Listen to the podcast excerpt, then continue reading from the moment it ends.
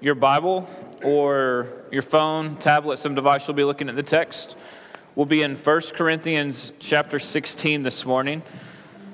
1 Corinthians 16. Uh, we are finishing the letter to the Corinthians from Paul uh, this morning after many months in this letter, wrapping it up. And as you're turning to chapter 16, uh, um, our, our heart's desire here would be that, that you would find Jesus to be enough because he's more than enough. And I think in this season, um, as we are coming off um, a holiday week where maybe it was the ideal Thanksgiving for you with the people present, um, the food that was there, everything was just the way you wanted. Um, far more likely it wasn't, um, that there was something lacking, something that wasn't exactly the way you want. Um, as you, so we start to roll into um, a, a, busy season of Christmas and thinking about, again, family and gifts and these things like that, um, and, and just realizing that, that things just fall short of satisfying us, except Christ right? That those are good gifts, and we want to celebrate and enjoy the holidays and all that come with it. But that ultimately, this morning, as we look at Scripture, that we would find that Jesus is the one who satisfies. He's the one who meets our heart's desire. He's the one that we don't ever leave going, it was, it was good, could have been better, right? Like that He, he meets us in a way that, that nothing else can. I think I, have been thinking of this because um, yesterday, as, as I spent a good portion of the day um, decorating outside at, at, my own home with my kids um, as they're excited for the holidays. And then last night, um, spent it with a family and a dear friend um, who is in hospice and, and just doesn't have a lot of time left. And they're saying goodbye to family. Right? Like that, that just kind of, that'll be me one day, right? Like that, I'm just reminded of the thing that satisfies, the thing that gives hope is Jesus. And so that as we walk into this season, that what we would long for, right, like what our affections would be stirred for, is more of Him. Is more of Him because He is good to us and He is faithful to us and He is far better than you think He is this morning. Right? Like, no, no matter how well you think of Jesus, no matter how much you think of Jesus, no matter how much you could wax eloquently the rest of the day about Jesus, He's better than that. And He's more than that. Um, so this morning, we are going to be finishing Paul's letter to the church in Corinth. And, and this is, again, one of those reminders of, of kind of the way we preach. This isn't a passage that you've probably ever heard preached. Um, it's not um, filled with a lot of, of list of things to do or things to avoid. It doesn't have a lot of, of rich new things. And yet, what we're going to see is Paul is, is pulling his letter together. Um, he is ending it. It's a good reminder for us that it is a letter, right? That Paul wrote this to a specific people in a specific place with specific issues right? And, and as we finish chapter 16, we'll see that, that Paul is going, hey, it's, it's written by my hand. It was written to the church in Corinth, and we've, we've walked through a lot of issues.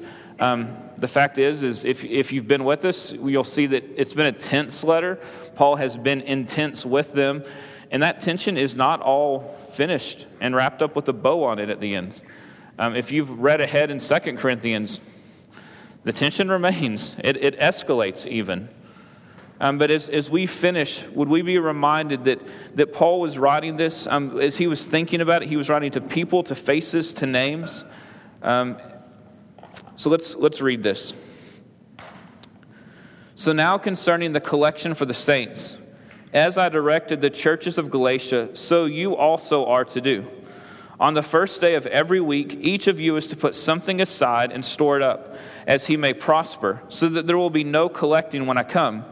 And when I arrive, I will send those whom you accredit by letter to carry your gift to Jerusalem. If it seems advisable that I should go also, they will accompany me. I will visit you after passing through Macedonia, for I intend to pass through Macedonia. And perhaps I will stay with you or even spend the winter so that you may help me on my journey wherever I go. For I do not want to see you now just in passing. I hope to spend some time with you, if the Lord permits. But I will stay in Ephesus until Pentecost, for a wide door for effective work has opened to me, and there are many adversaries. When Timothy comes, see that you put him at ease among you, for he is doing the work of the Lord as I am. So let no one despise him. Help him on his way in peace, that he may return to me, for I'm expecting him with the brothers. Now, concerning our brother Apollos, I strongly urged him to visit you with the other brothers, but it was not at all his will to come now. He will come when he has opportunity. Be watchful, stand firm in the faith, act like men, be strong. Let all that you do be done in love. And now I urge you, brothers, you know that the household of Stephanas were the first converts in Achaia, and they've devoted themselves to the service of the saints. Be subject to, be subject to such as these, and to every fellow worker and laborer. I rejoice at the coming of Stephanas and Fortunus and Achaicus, because they have made up for your absence, for they refreshed my spirit as well as yours. Give recognition to such people. The churches of Asia send you greetings. Aquila and, Pris- and Pr- Priscilla, together with the church in their house, send you hearty greetings in the Lord. All the brothers send you greetings, so greet one another with a holy kiss. I, Paul, write this greeting with my own hand. If anyone has no love for the Lord, let him be accursed. Our Lord, come. The grace of the Lord Jesus be with you. My love be with you all in Christ Jesus. Amen. So as you as you read through 16, you sense like it's a letter. He is finishing this up with some final thoughts, um, some personal points, some travel plans, with some bullet points, with some greetings. That he is just kind of wrapping wrapping up this letter, and you can almost sense this idea of like, okay, all right, as, as we're finishing up, oh yeah, this. Let me tell you, give you a quick update on these people. That he's that he's finishing this. We saw his travel plans in verses 5 through 12, just kind of bulleted of, hey, here's what I hope to do if the Lord allows. We see him um, give thanks to a family from Corinth in, in 19 and, or in 15 through 18. He gives greetings from other churches in 19 and 20. Um, he talks about a, an offering collection in verses 1 through 4. So, I mean, it's just, it's quick, just kind of bullet points, thoughts, and ideas. And so I just want to walk through this chapter as we finish our time in 1 Corinthians. And, and really, where, we, where I want us to start is in verses 1 through 4, um, and just explain a little bit as to what's going on regarding this, this collection. Um, we know the church in Corinth knew what he was talking about because he does not go into, hey, here's why we're collecting money. There's been some back and forth with, with people traveling between Paul and Ephesus and the church in Corinth. There have been letters back and forth. We know that this isn't the only letter. And that what is going on is that in Jerusalem, um, there was just some chronic issues, and the, the church in Jerusalem was, was poor. And so he often is asking in his letters for help from the other churches to send back to the church in Jerusalem. And so we see this in Galatians 2, you'll remember that there was a, a, a, period in, in the early church history where they were trying to decide are we going to take the gospel, right, to non Jews, right, to the Gentiles? And that eventually that Paul is, is tasked with that, that there's agreement. And so in Galatians 2, verses 9 and 10, so he says this And when James and Cephas, who is Peter and John, who seemed to be the pillars, he means the pillars of the, the early church, perceived the grace that was given to me, right, by Christ. They gave me the right hand of fellowship to Barnabas and me, that we should go to the Gentiles and that they would go to the circumcised, meaning the Jews. Only they asked us to remember the poor the very thing I was eager to do. And so, what we see here is this is a way that Paul is trying to honor his agreement with, with the early church fathers of I want you to remember the poor, I want you to take care of the poor. And it's also an opportunity for the Jews and non Jews who are now believers to be unified. We see this also in Romans 15, verse 27. Paul writes this. Um, for Macedonia and, and Achaia, which, is, which includes the Corinthian church, have been pleased to make some contribution for the poor among the saints at Jerusalem. Listen to verse 27. For they were pleased to do it, and indeed they owe it to them. For if the Gentiles, the non Jews, have come to share in the spiritual blessings through Christ, they ought to also be of service to them in material blessings. So he's saying, like, it's the least the church can do. It's the least that, that these folks out in these other communities can do is, right, like, we have hope now. We have salvation now in Christ. And he came through the Jews. And so if we need to bless the place that it came from, we want to do that even with material blessings. And so what the, the collection is doing is it's, it's a way of, for, for Paul to honor his commitment to the church fathers. It's a symbol of unity, of reconciliation. It's a, it's a way to bless them. And so he says, Look, here's just some specific ways. You want to know how we're supposed to collect it? Here's how I want you to do it. On the first day of every week, right, we're reminded that the church, the early church, worshiped no longer on the Sabbath, but on Sunday. They're, they're worshiping and remembering the fact that the Lord was raised. And so that they have moved now. So it says on the first day of every week, each of you put something aside and store it up as he may prosper. What it's saying is it's not a, a, a, flat rate, it's not a tax, it's not a temple tax where it's like everyone has to give a certain percentage or a certain amount. He's saying, look, as you do, as you prosper financially, right, it should, it should raise. And if you're not doing as well, it could be lower. But set it aside week in and week out right? So that when I come, we don't pass the hat. He's like, because if I, if I pass the hat when I come, I'm going to have to, like, you're going to feel like I'm manipulating you or goading you into this, and there will be less given than if we just consistently, until I come, you set some money aside, just week in and week out. And when I come, there'll be this stockpile of money, and we're going to take it back to the church in Jerusalem to, to serve them, to, to honor them, to support them. And he says, Look, I'm not sure if I'll, if I'll go with your guys from Corinth, but at the very least, I'm going to write letters so that when they go to the church fathers, they'll know that they've been sent by my hands. Um, if it seems in verse 4 advisable that I should go, then, then they'll go. I'll go with them. We later learn in 2 Corinthians that he does go, um, that, that he did make that, that call. But ultimately, what we're going to see in, in chapter 16, the focus isn't, this isn't a tithing passage.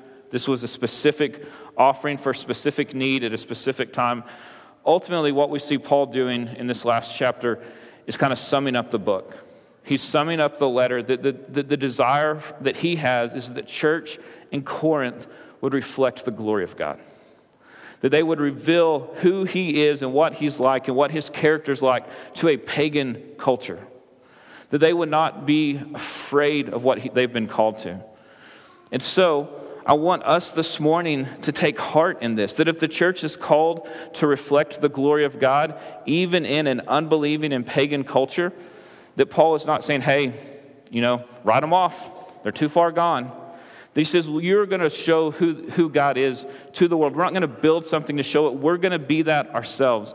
And so we're going to look at four ways that he calls them throughout the letter and specifically in chapter 16 to reflect this glory.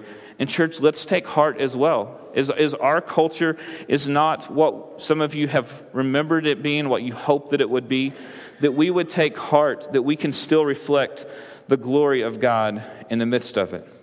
And the first is this is that he wants them to reflect by remembering that it's not just the little c church in Corinth. He wants there to be solidarity among believers everywhere.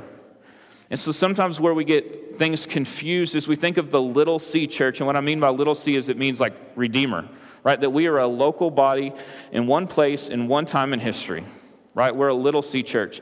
The big C church, the universal church, is all believers, right? And so we know this morning that we have brothers and sisters that we will spend eternity with who are worshiping in other places in Pampa and in the Panhandle and in Texas and in America and in the Northern Hemisphere and in all of the world.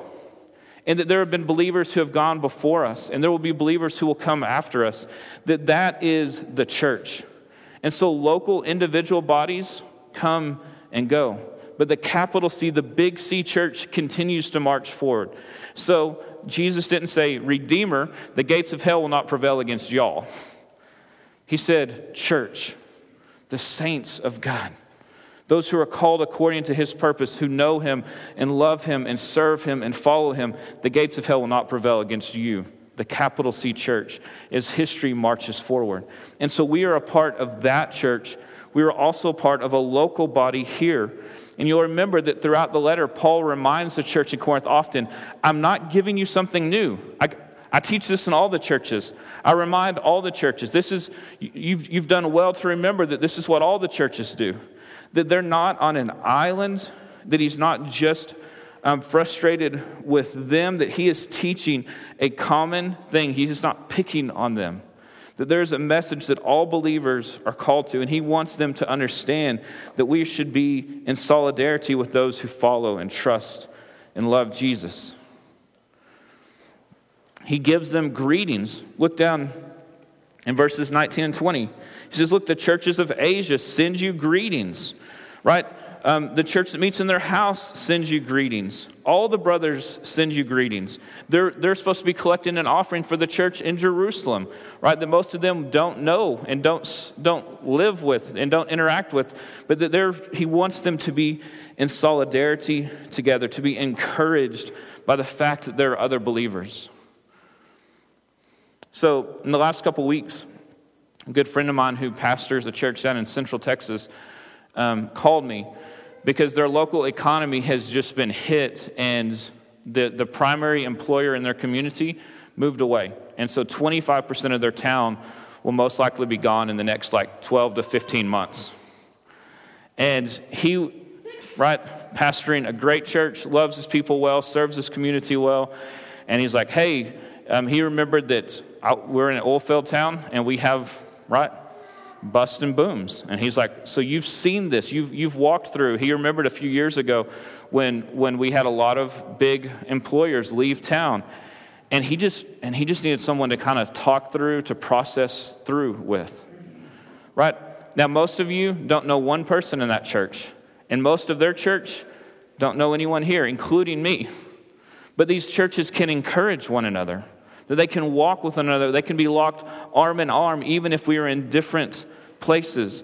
Um, even just this week, I had a, an individual in another community in the, in the panhandle call and just say, Hey, we, we've been watching Redeemer from afar, and we, we, we'd be really interested in seeing if there's a way to do that in our town.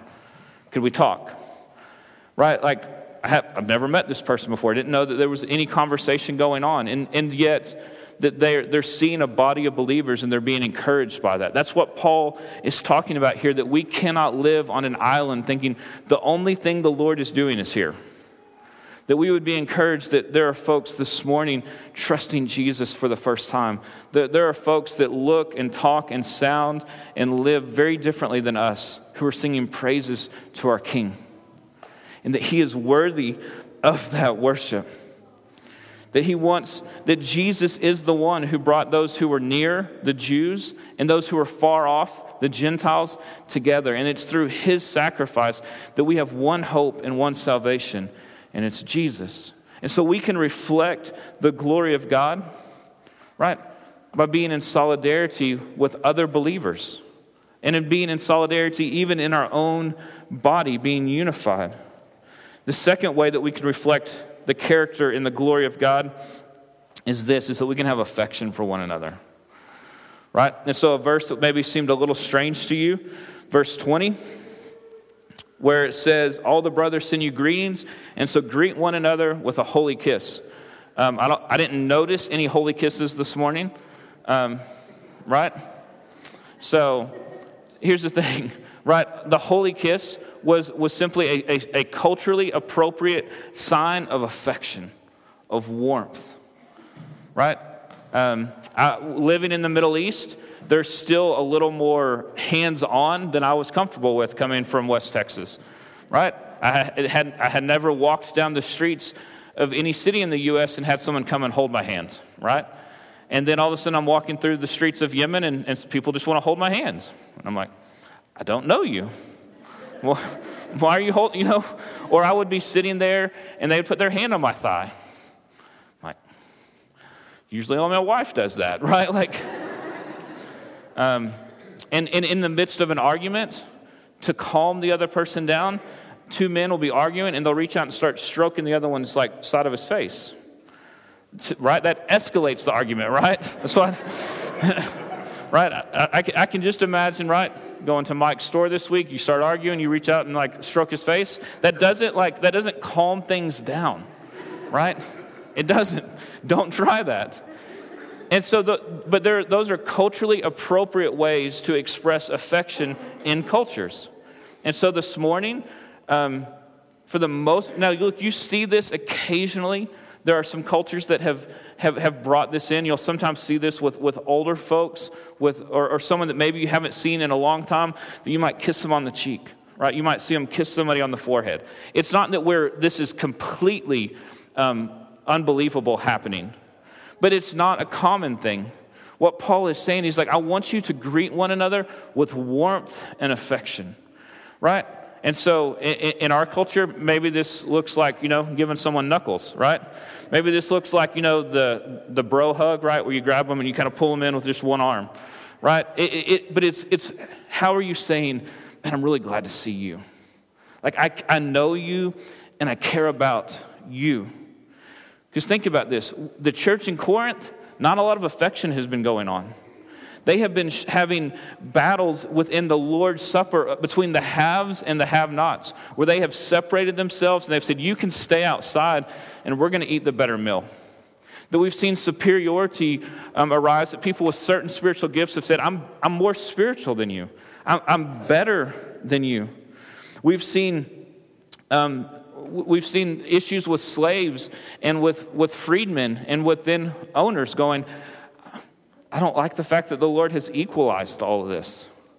And so the church in Corinth has not shown a lot of affection for one another. There's actually disagreements and, and hard things going on.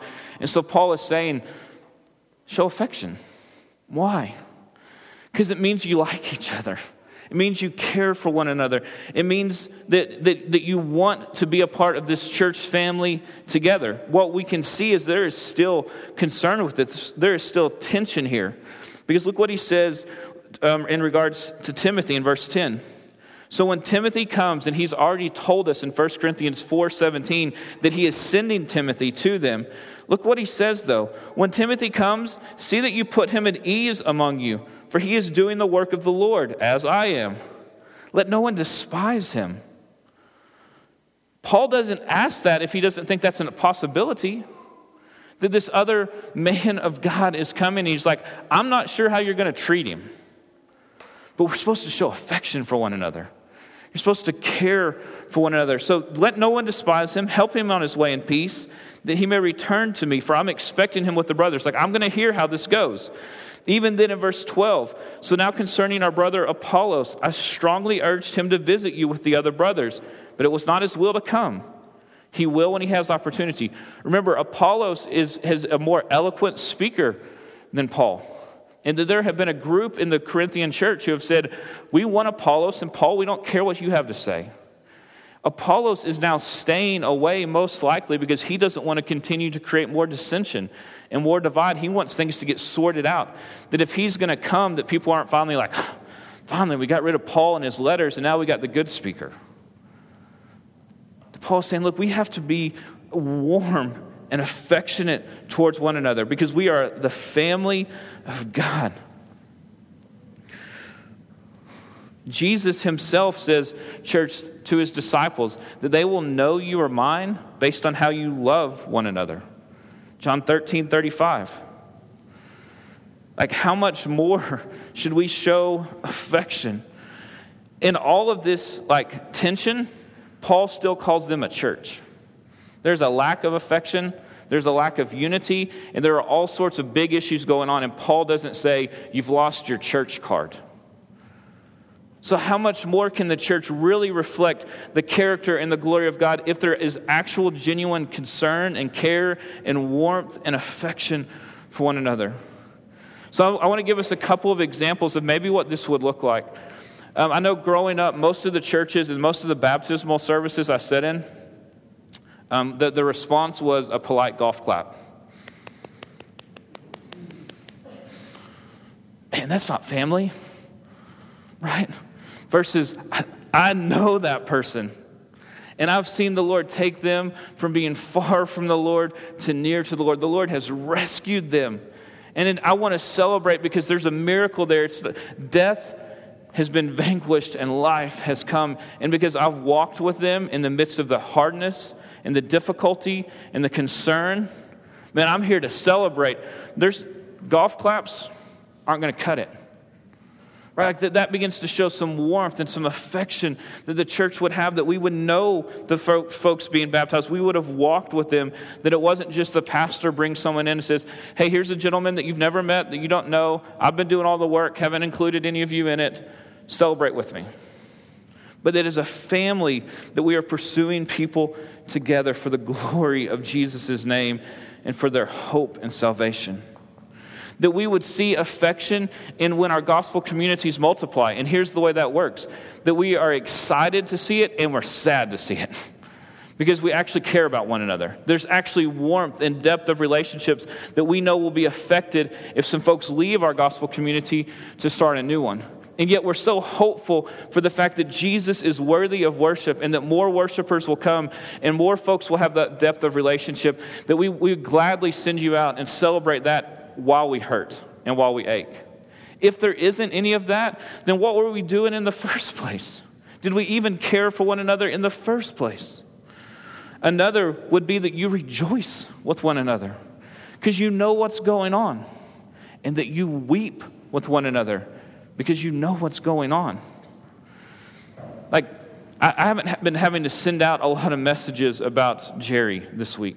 People are asking me, saying, How can I pray for him? What's going on? We know things are drawing to an end. And it's not out of morbid curiosity, it's not out of gossip, it's out of concern for Jerry and Jenny, the folks who know them and love them.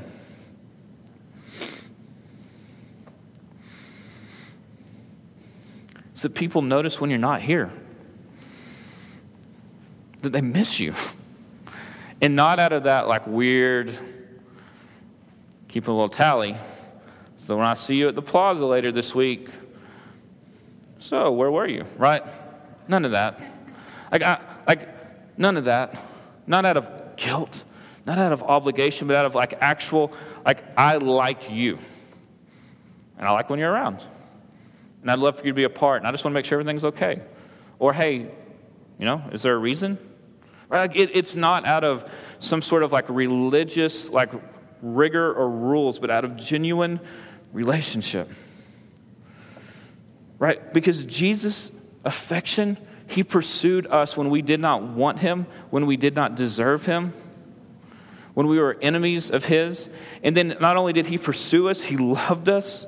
He brought us into the family. He restores us. He interacts with us. He knows us. And so we want to do the same. We want to reflect the character of God by pursuing those who are currently enemies of Jesus, who want nothing to do with Him. We want to see their lives restored and transformed by the gospel, that He would have another son or another daughter adopted in because He is worthy of that worship, and that we would walk with them in the midst of that.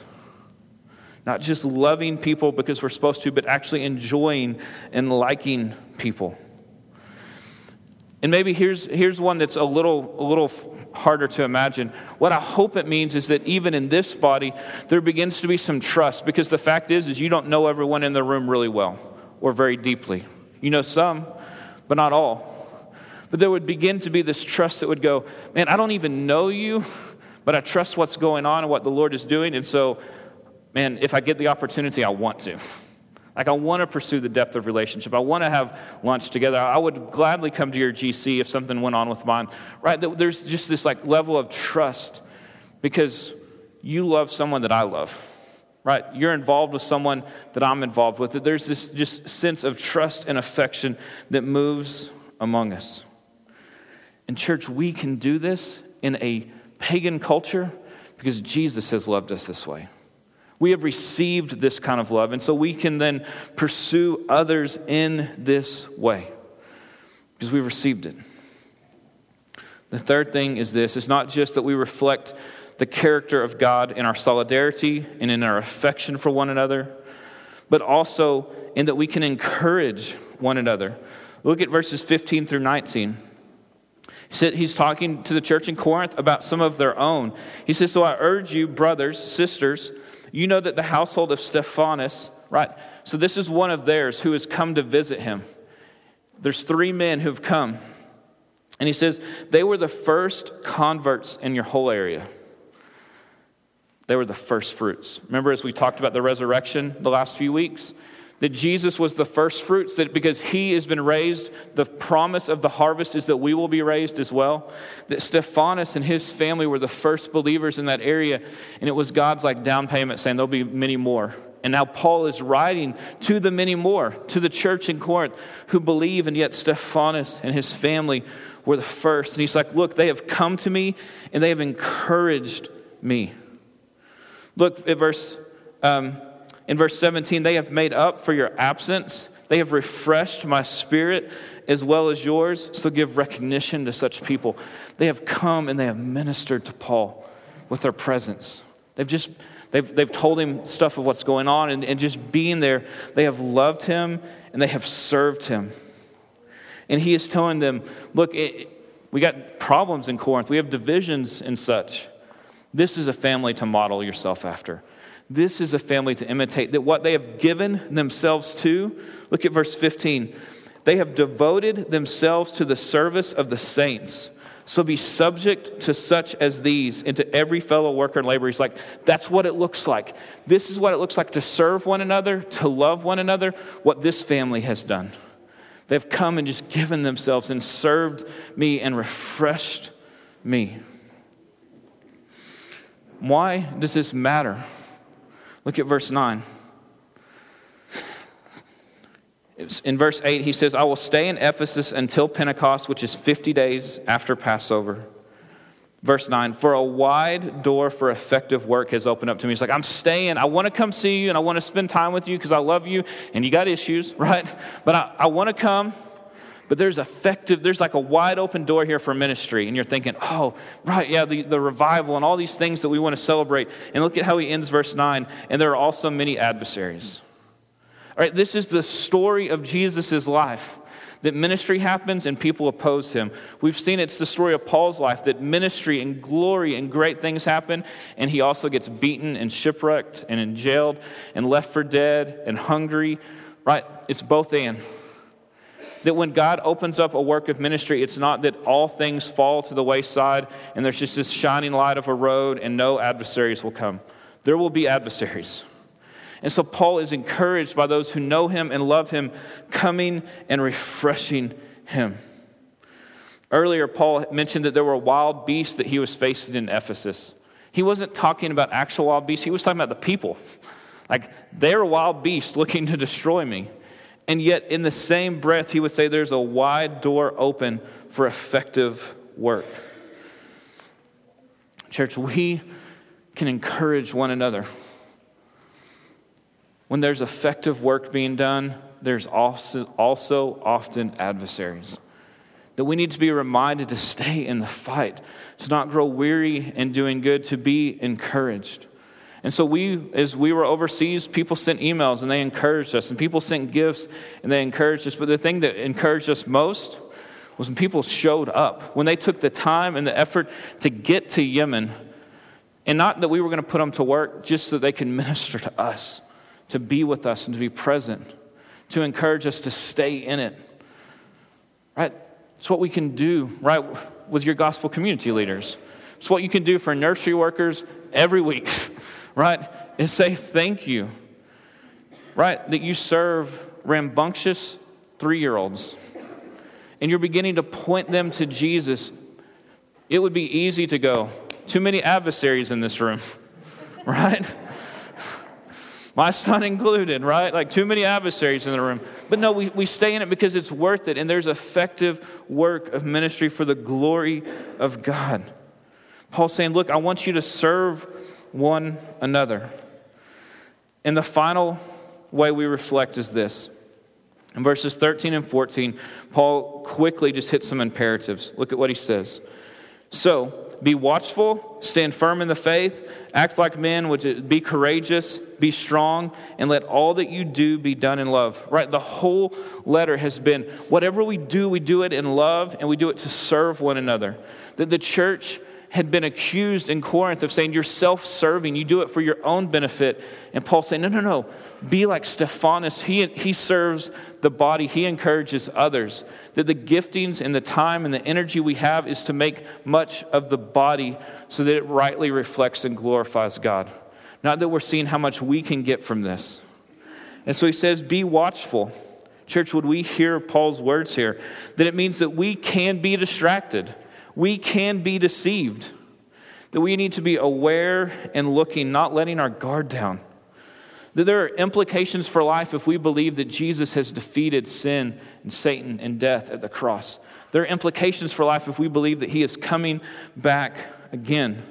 So he says, Be mindful of this, be watchful, don't be lulled to sleep. He says also so to stand firm. He, this is a military term. Don't retreat. Hold your ground. He wants them to be firm in their faith. He's just laid out the resurrection in chapter 15. Like, this is what we need to be firm in that Jesus has defeated sin and Satan and death, and that he lives today, that he has satisfied the wrath of God on our behalf.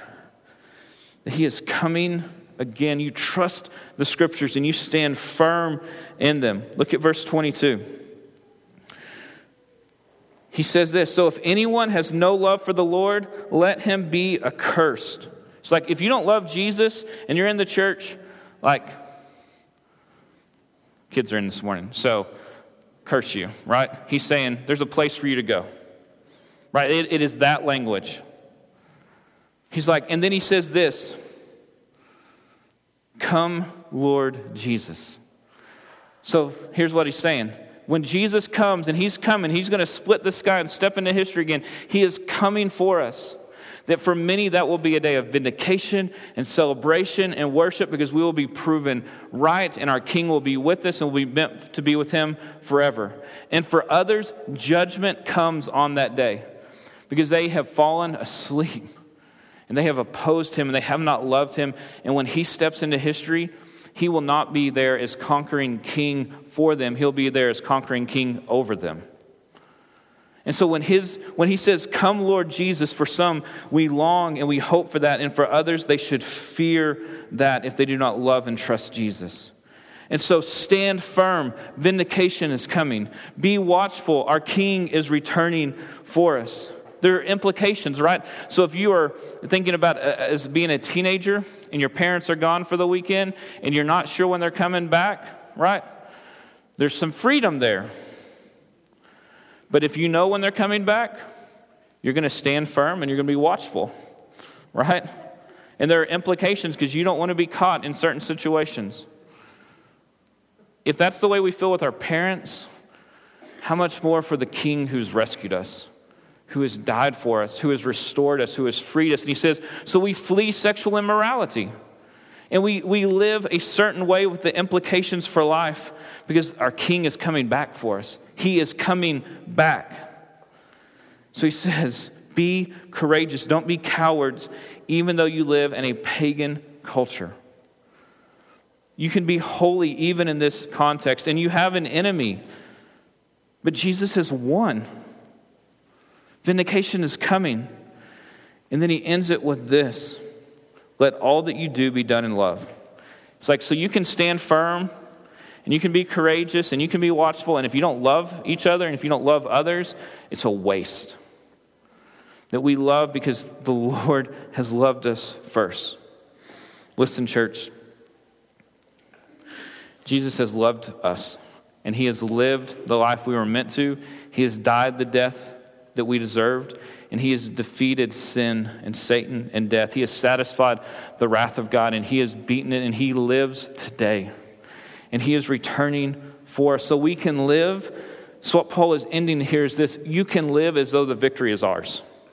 That restoration is occurring, that it has occurred, that we will be rewarded if we live a life that is watchful and mindful, that is courageous, believing that he'll say, Well done, good and faithful servant.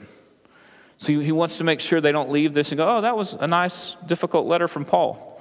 He says, Look, no, no, no, live in light of this. So church, that's, that's our call, is that we live in light of the fact that Jesus is returning. And that we reflect his glory for as long as we have in this life and wherever he has us. Because he's worthy of it. And through that, we see the power of the gospel, not through our eloquence, but the fact that folks will come to believe simply through simple reminders of who Jesus is, simple proclamations of the gospel, and living as though we believe it's true, as the victory is had, and that he's coming for us. That's, that's Paul's call to the church in Corinth, and it's our call as well this morning. Let's pray.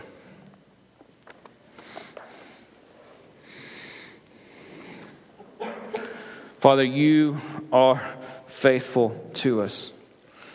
You are merciful and you are gracious. And Father, the fact that you are alive and that you are returning means you're calling us to live a certain way. God, would we not attempt to live that way so that you would love us and save us? Lord, would we live that way as evidence that you've already done it? Father, would we long to be a part of a family that would make much of you and see others come to know you? So, would you speak to your, your people, to your church this morning? In Jesus' name, amen.